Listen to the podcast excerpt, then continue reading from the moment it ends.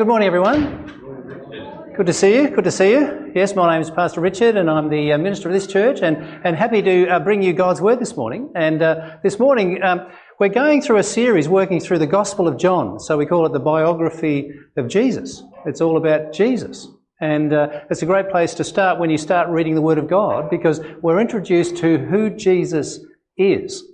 And so we're looking at a series, and we're calling it That You May Believe. And the point is, when you meet Jesus, you will receive and believe and have eternal life. And so today we're going to be talking about the one and the glory of the one and only. And so we're going to read those. So look at John chapter 1, and we're going to look at verses 14 to 18. And so let's read these words together. The Word became flesh and made his dwelling among us. We have seen his glory, the glory of the one and only Son, who came from the Father, full of grace and truth. John testified concerning him.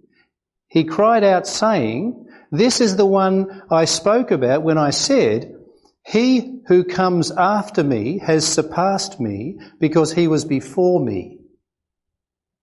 Out of his fullness we have received grace in place of grace already given. For the law was given through Moses. Grace and truth came through Jesus Christ. No one has ever seen God but the one and only Son, who is himself God and is in closest relationship with the Father, has made him known." Let's pray. Heavenly Father, we thank you for this huge passage. We thank you for the words contained in here. Lord, we pray that you'll help us to understand them, that these words may come to life in us, and that they may transform and change us. Lord, we pray that through hearing these words and considering what they mean, that you will draw us into your presence, that we may experience your power and glory, and that we may love you more and be more and more like you. And we pray this in Jesus' name. Amen. So I picked just a short passage this morning, just a short one. It is huge, it's massive. And so I hope that you're going to be engaged and listen as we go. But the first thing I want to say is in verse 18 it says, "No one has ever seen God." No one has ever seen God. So John said, no one has ever seen God. Is that true? I mean, it's in the Bible and everything, but is it true? No one has ever seen God.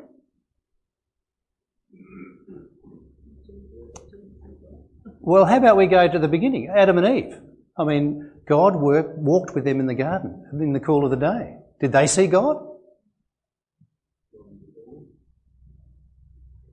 Yeah, just don't get carried away there, Dan. So they saw God. They walked with God in the morning. They saw God. So John said, no one has ever seen God. It's interesting, isn't it?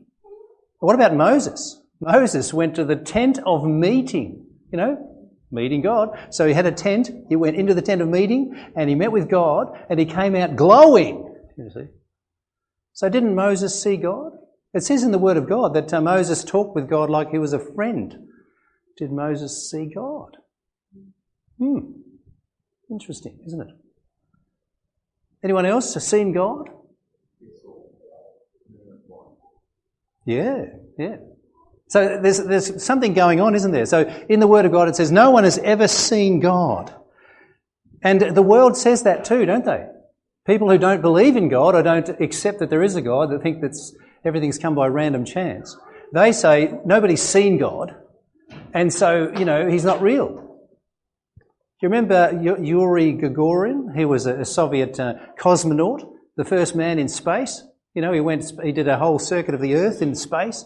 And he said that when he was up there, he looked everywhere for a whole day and he didn't see God, so there isn't one. Like, you go to the highest place and if you don't see God, well, he's probably not real.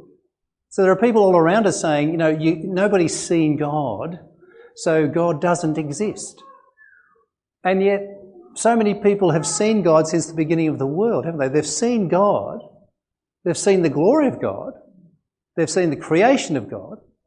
They've heard the voice of God. But he says here that nobody has seen God, but the one and only Son, who is himself God. So Jesus has seen God because Jesus is God. And then it says he is in closest relation. He's in the bosom of the Father. So he's in the closest relationship with God, and he has made him known. And this is what we need to see, you see. So nobody has ever seen God until Jesus came, and when they saw Jesus, then Jesus revealed God.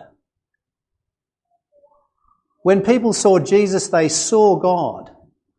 When they heard Jesus speak, they heard God. When they experienced Jesus' healing and his touch and his love, they experienced the touch and love of God. And John says, no one has ever seen God except through Jesus. Because the fact is, in verse 14, it says, the Word became flesh and made his dwelling among us. And that is unbelievable. We thought about that a few weeks ago, about how the Logos became flesh. And this is a change in the whole of human thought. Nobody understood this before, about how this works. The Word became flesh. You know, so for the Jew, John, he was a Jew, and for him writing this would have blown his mind, because they knew that God speaks. They knew God was a creator God and a communicating God who spoke to his people. You know, they knew he spoke to Abraham in dreams. He spoke to Adam and Eve, like we said before. You know, he speaks in the burning bush to Moses.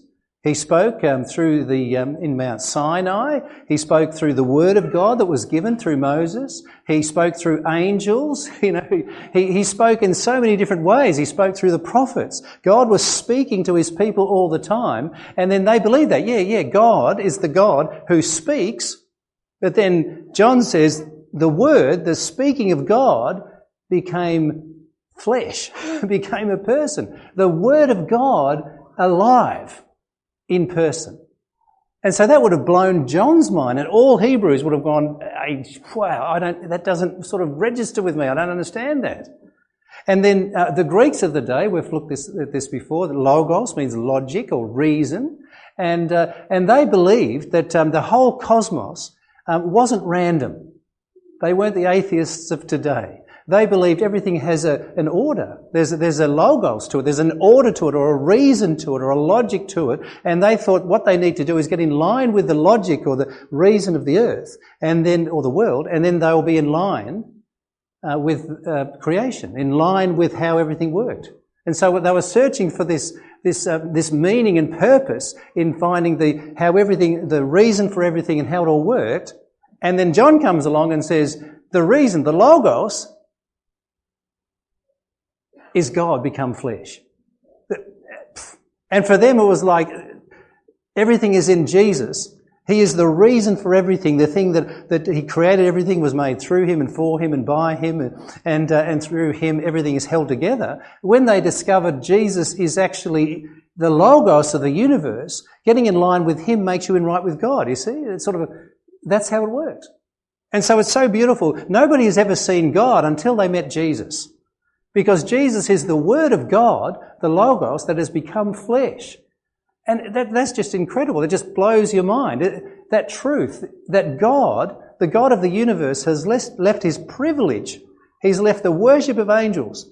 You know, he's left the glory of the presence of God, and he became flesh. And that's the Christmas story. That's the message of the gospel, that God came down. And that's incredible. Why would God have to come down?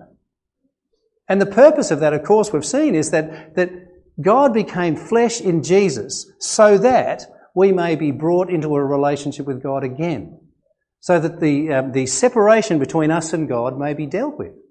So you know the story of Adam and Eve in the garden. You know what happened, of course. God said you can have and eat anything you like in the whole world. Just don't touch that one particular tree. And what did they do? They said, well, you know, God's trying to hold something back from us. We're going to take over and take charge ourselves. And so they ate of the fruit, and then everything was thrown into sin. And what happened? They were thrown out of the garden. See, so they were thrown out of the garden. And it says in Genesis chapter 3, verse 24, it says that they were thrown out of the garden. And what happened? Remember the angels? What were the angels doing? They had swords, right? Swords, great big swords. flashing back and forth so that the people could not get to the tree of life. That's it, the tree of life. So you see how that is? So they're kicked out of the garden, so they're in a perfect world where everything's in line and everything's in harmony, everything's going well. They're right with God, and then they were thrown out because of their sin, and they were separated from the tree of eternal life or the presence of God because of their sin. And then there was this flashing sword. This flashing sword. What's a sword for? Pardon? Keep out. It's keeping out, but also for justice. The sword of justice. And so nobody could go to the tree of life because the sword of justice was in the way, and nobody, no human person, could get past that sword because that was the justice that had to be meted out against and for our sin, wasn't it? And so that's that separation. And so we've got heaven with glory and perfection, and we've got the creation of the earth, which is sin and separation from God. And the only way that we could breach that gap or get through that sword was that God had to become flesh. And that's what John writes there to us. The Word of God, God himself, became flesh. We have seen his glory. In other words, it's true. God became man in Jesus. Jesus spent 3 years with us, and we can testify that he is God and he is glorious. We have seen the glory of God the Son, the glory. That, you know, they saw him, and John was one of the ones, of the three that saw him on the Mount of Transfiguration. He saw Jesus for who he really was. Do you remember that? He went there with Peter and James and John. They went up to the mount with Jesus, and suddenly Jesus was transfigured. In other words, they saw him. They could actually see God. They saw Jesus for who he is, glorified. And so John says, I see and can testify that the Word of God became flesh and dwelt among us. We have seen his glory. He dwelt among us. And so the God of the universe dwelt among us. It says he tabernacled or tented with us. So he came down, and I couldn't figure that out. He came in a tent, like he tented, tabernacled. What does that mean, a tent? Well, you know what that means. That means that he came in intimacy to be with his people. You see, when King Charles arrives in Buckingham Palace, he goes, straight in, nobody sees him or anything, and then the flag goes up. Have you seen that? If you go to the Buckingham Palace, you see the flag's up, and you say, oh, the king's there. He's in there. You could never get to see him, though, because he's the king. See? Jesus, who is God, the King of Kings and the Lord of Lords, came down in a tent, in the presence of his people, which is intimacy. You know, in a tent, it's pretty intimate, isn't it? If I set up my tent in your backyard, you'd be pretty close to me, wouldn't you? I'd have to probably use your toilet, have to, steal a few things from the fridge. Lots of things would have to happen. There's a closeness, isn't it? And so this here talks about how the Word became flesh and tented among us. God, Jesus, tented with us. He became one with us. We have seen his glory, says John. He's there for us. And that transforms all thought when you think about it. The God of the universe tenting with you, communicating with you, means that he came down to become vulnerable. He came down to save us. He came down to demonstrate what it is to be in a perfect relationship with God. He came down so that we can go through the sword of justice and go into the very presence of God. And so that is so meaningful for us, isn't it? We have people, I don't know about you, but we're in a world where there's struggle and strife all the time. You're always struggling with something. There's always something going wrong, and the older you get, the more things go wrong. The longer you live, the more you lose. The longer you live, the more pain you experience. The longer you live, the more conflict that you experience in your life with family and friends and others. These are the things that happen in the world that we're in. And we can think God doesn't hear us. God doesn't care. I mean, I'm praying to God, and He doesn't seem to listen, and I don't seem to get answers, and I don't feel His presence. And yet, the Word of God says that Jesus is tabernacling with us. And he has experienced everything that we have experienced, but infinite time worse. And so when we have a Saviour, the God of the universe, so present and real to us, then suddenly we have all that we need to get through life, isn't it? And so what is the worst thing or the hardest thing that you're struggling with right now? What brings pain to your heart? Have you got it? What is the hardest thing that you're struggling with? What really hurts you? Jesus is there.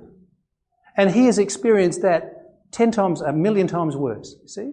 This is how it works. We need to understand the principle of God becoming flesh and dwelling with us intimately into a relationship with us. What he does, you see, because you know Christians, you know how they can give advice? Have you ever got good advice or given stupid advice? You know, oh yes, you've got cancer and you're going to die soon, but you know, God's got a plan. Just have faith. Smile. It'll be fine. Have you done that? Or has someone done that to you? I remember I was having trouble. You know, ministries, you know, you can get some conflict. Anyway, and I had, you know, someone said to me, you know, I said, wow, I've had this and that and then that happened. Oh, it's terrible. And then he said, well, I've been through far worse.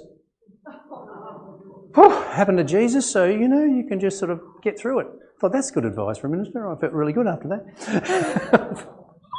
You know, terrible advice. And so please don't take terrible advice and don't give terrible advice. The best advice you can give is that Jesus, who is God, has come to earth to dwell intimately with you. And he can experience and knows what you're going through more than you could possibly know. And he is there for the purpose of bringing you comfort, of showing you what's to come, and giving you all that you need. Is that the advice that you need today? Because I need that every morning. I need to know that God is there. God is present and God will help. And no matter what I've gone through, he's gone through far worse.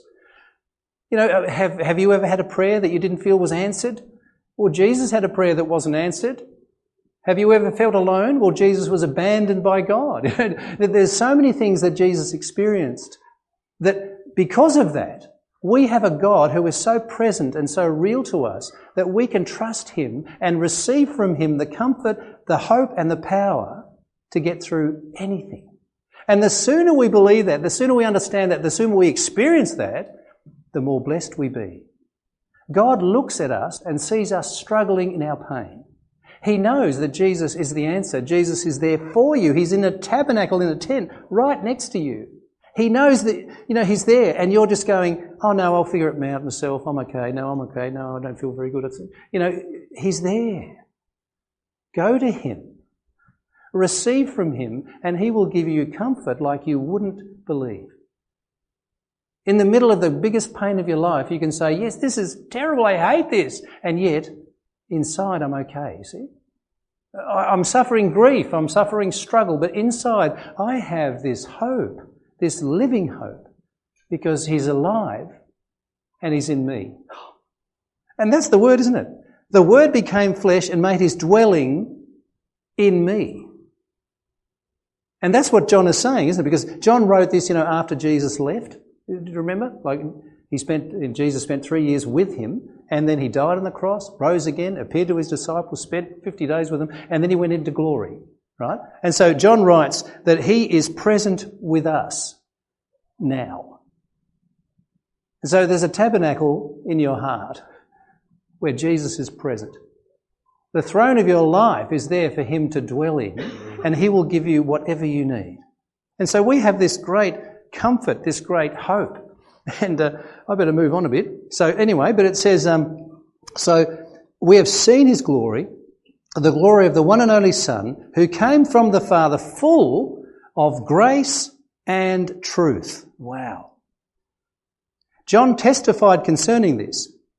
He cried out saying, this is the one I spoke about when I said, he comes after me, he who comes after me has surpassed me because he was before me. Now, I don't know whether you've worked this out, but that's pretty confusing, isn't it? That's, if you were to write an essay on what does that mean. John is saying, I just want to say this guy came after, he was born after I was born, but he was before me because he's God, you know. And so John the Baptist was saying, this is him. He was in the past, in the present, and in the future. He is always there. He is God. I can't even untie his sandals. You know, he's so huge. And so he's talking about a grace that has come. So out of the fullness of his fullness, we have received grace in the place of grace already given. The law was given through Moses. Grace and truth came through Jesus Christ. Now, see if we can understand what that means.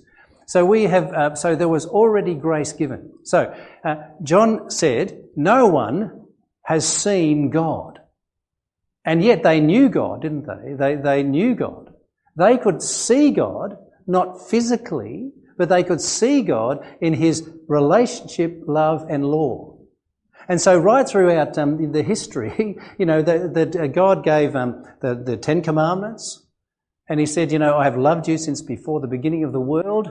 I'm going to deliver you on eagle's wings out of slavery into your own promised land, and I'm going to give you whatever you like. And so when they see themselves in the promised land, living in a relationship with God according to the law, they see grace upon grace upon grace, God loving them. The only way that you can get through that sort of justice, he says, is by sacrificing animals, the sacrificial system, demonstrating that there had to be a price paid for their sin for them to enter into the right relationship with God. That was grace, you know, that was grace. So that sword fell upon a goat or a bull or something to pay for the sin. It didn't fall upon the people. The people were justified by the sacrifice. That's grace. God says, I love you, I want a relationship with you. Just relate to me and you will be blessed. The whole world will call you blessed because of the relationship that I have with you. You will be blessed and blessed and blessed. And that was grace. And yet the people didn't receive it, did they? They continued to go their own way. They made idols and did worship practices of all sorts of weird and horrible things instead of a relationship with God. And so here it says that God was giving grace in the Old Testament, in the Old Covenant. He was giving grace all the way until Jesus. Jesus came filled with grace and truth. And so he came to finalise the grace seen only briefly or lightly in the Old Testament. See, so we could see the grace of God forgiving sin through sacrifice, but then when Jesus came, he was what it was all pointing to.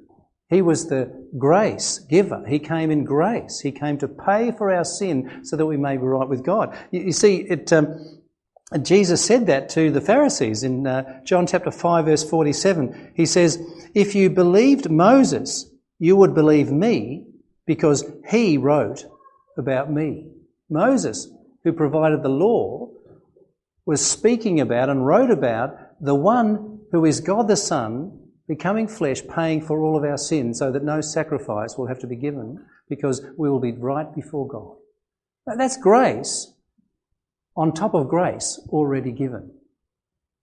But then what we need to see is truth. He came in grace and truth. And do you know what truth is? Truth is seeing reality, isn't it? Truth is seeing reality.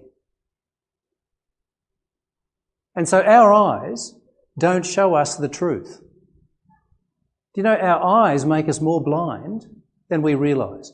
Because there is so much that we don't see, and yet we only trust what we see with our eyes. Jesus came filled with grace, right relationship with God, and truth, you know, to reveal true truth, to see the reality of all things. And we can walk around in the darkness and not see. And yet there is so much reality that we can't see that is there anyway, isn't there? People say, well, nobody's ever seen God. I can't see him. See, I'm looking. I can't see God. I can't see God anywhere. Because they're looking with their eyes to see God, and yet God is spirit.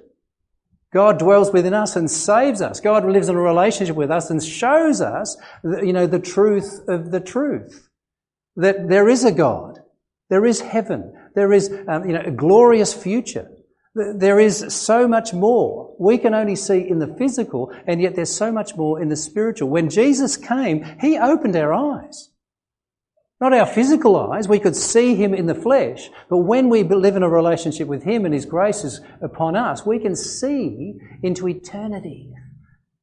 We can see the throne of God over all things. We can see that what Daniel Andrews or Albanese or Donald Trump, or we can see they have power, but we can see past them. Can you do that? We can say, "Oh no, we're in such a mess. The world is in such a mess," and yet we can see past all the places of power to the place of power. You can't see that with your eyes, but with the eyes of faith, you can see it. Jesus came to live in a relationship with us, to give us all that we need to get through every part of our lives. He's opened our eyes so that we can actually see the reality of all things that are there. And when we can see that, then we can see glory. Can you see glory? Can you see the glory of the one and only? Because you can. Because he's tabernacling with you. He is the one who became flesh for you, the one who now lives in your heart. You can see him. Can you see him? Because that's what we need to understand today. Nobody has ever seen God, and yet we can see God all the time because he's with us. He's with us because he came through death to give us life. He came through sin, paid for it all, so that we can live in glory. And so now what we need to see with our eyes is God upon the throne of all things, Jesus building his church, and the future that is going to come. We need to see that, because when we can see that, then we can live well. We can live well. And living well doesn't mean just doing your own thing. Living well means that you are so moved by what Jesus has done for you that you're prepared to do things for others. Philippians 2, if you have seen Christ and the fact that he died for you, you have to have the same, the same attitude. Who being in very nature God, didn't consider equality with God something to be grasped. He made himself nothing. He made himself nothing, you see. And so you can only see, you can only prove to yourself that you see if it actually has changed you. So if you can see God, if you can see the glory of the one and only who came for you and came for people, then we're moved so that we can see need and we can sacrifice ourselves to meet the needs of others. If you want to see a Christian, if you want to see a follower of Jesus, you'll see the one who is helping others, you see? Because we have that same attitude, because we have the same heart. When Jesus lives within us, that's all that we have, and so then we live that way. And have you noticed, if you, I've noticed with me, that when you give, we don't give sacrificially. Do you give sacrificially? Good on you. Do it. But I'm thinking, actually, I don't. I don't think I do. I think I give spare things. When we give money, we can give money and it doesn't really hurt. You can have part of my what's that word? The money that you have, I forgot the word. Surplus? Yeah. What's that? If you've got all this money and you can just, I don't know. I'm getting lost in that. What's that word? Anyway, it doesn't matter. I'll tell you later when I think of it. Anyway, but we don't give out of, we give out of what's left. And do you know what that means? That costs us. It does cost us. Because Jesus left the glory of heaven, came to earth, made himself vulnerable. He made himself a man so that he could be killable, torturable. He could be, treated so terribly. He became a man to do that. We're called to have that same attitude because he's living within us. So then we're supposed to make ourselves vulnerable too. To give sacrificially and to help others sacrificially means that we become vulnerable.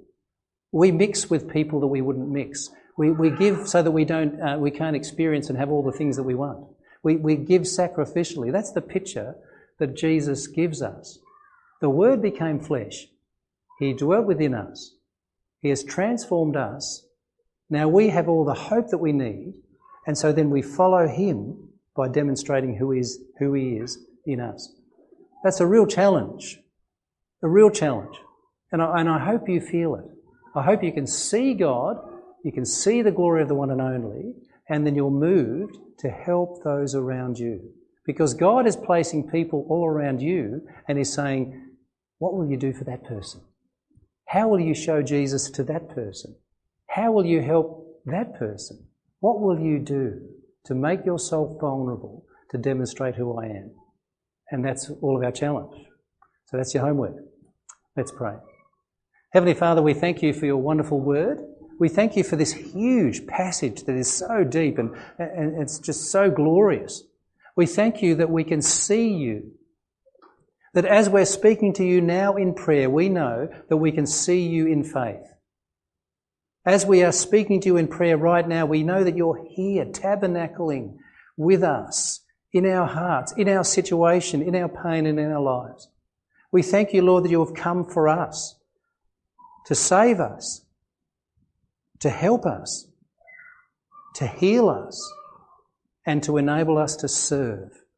And so, Lord, we pray that you'll do your work in each one of us as we ask it in Jesus' name. Amen.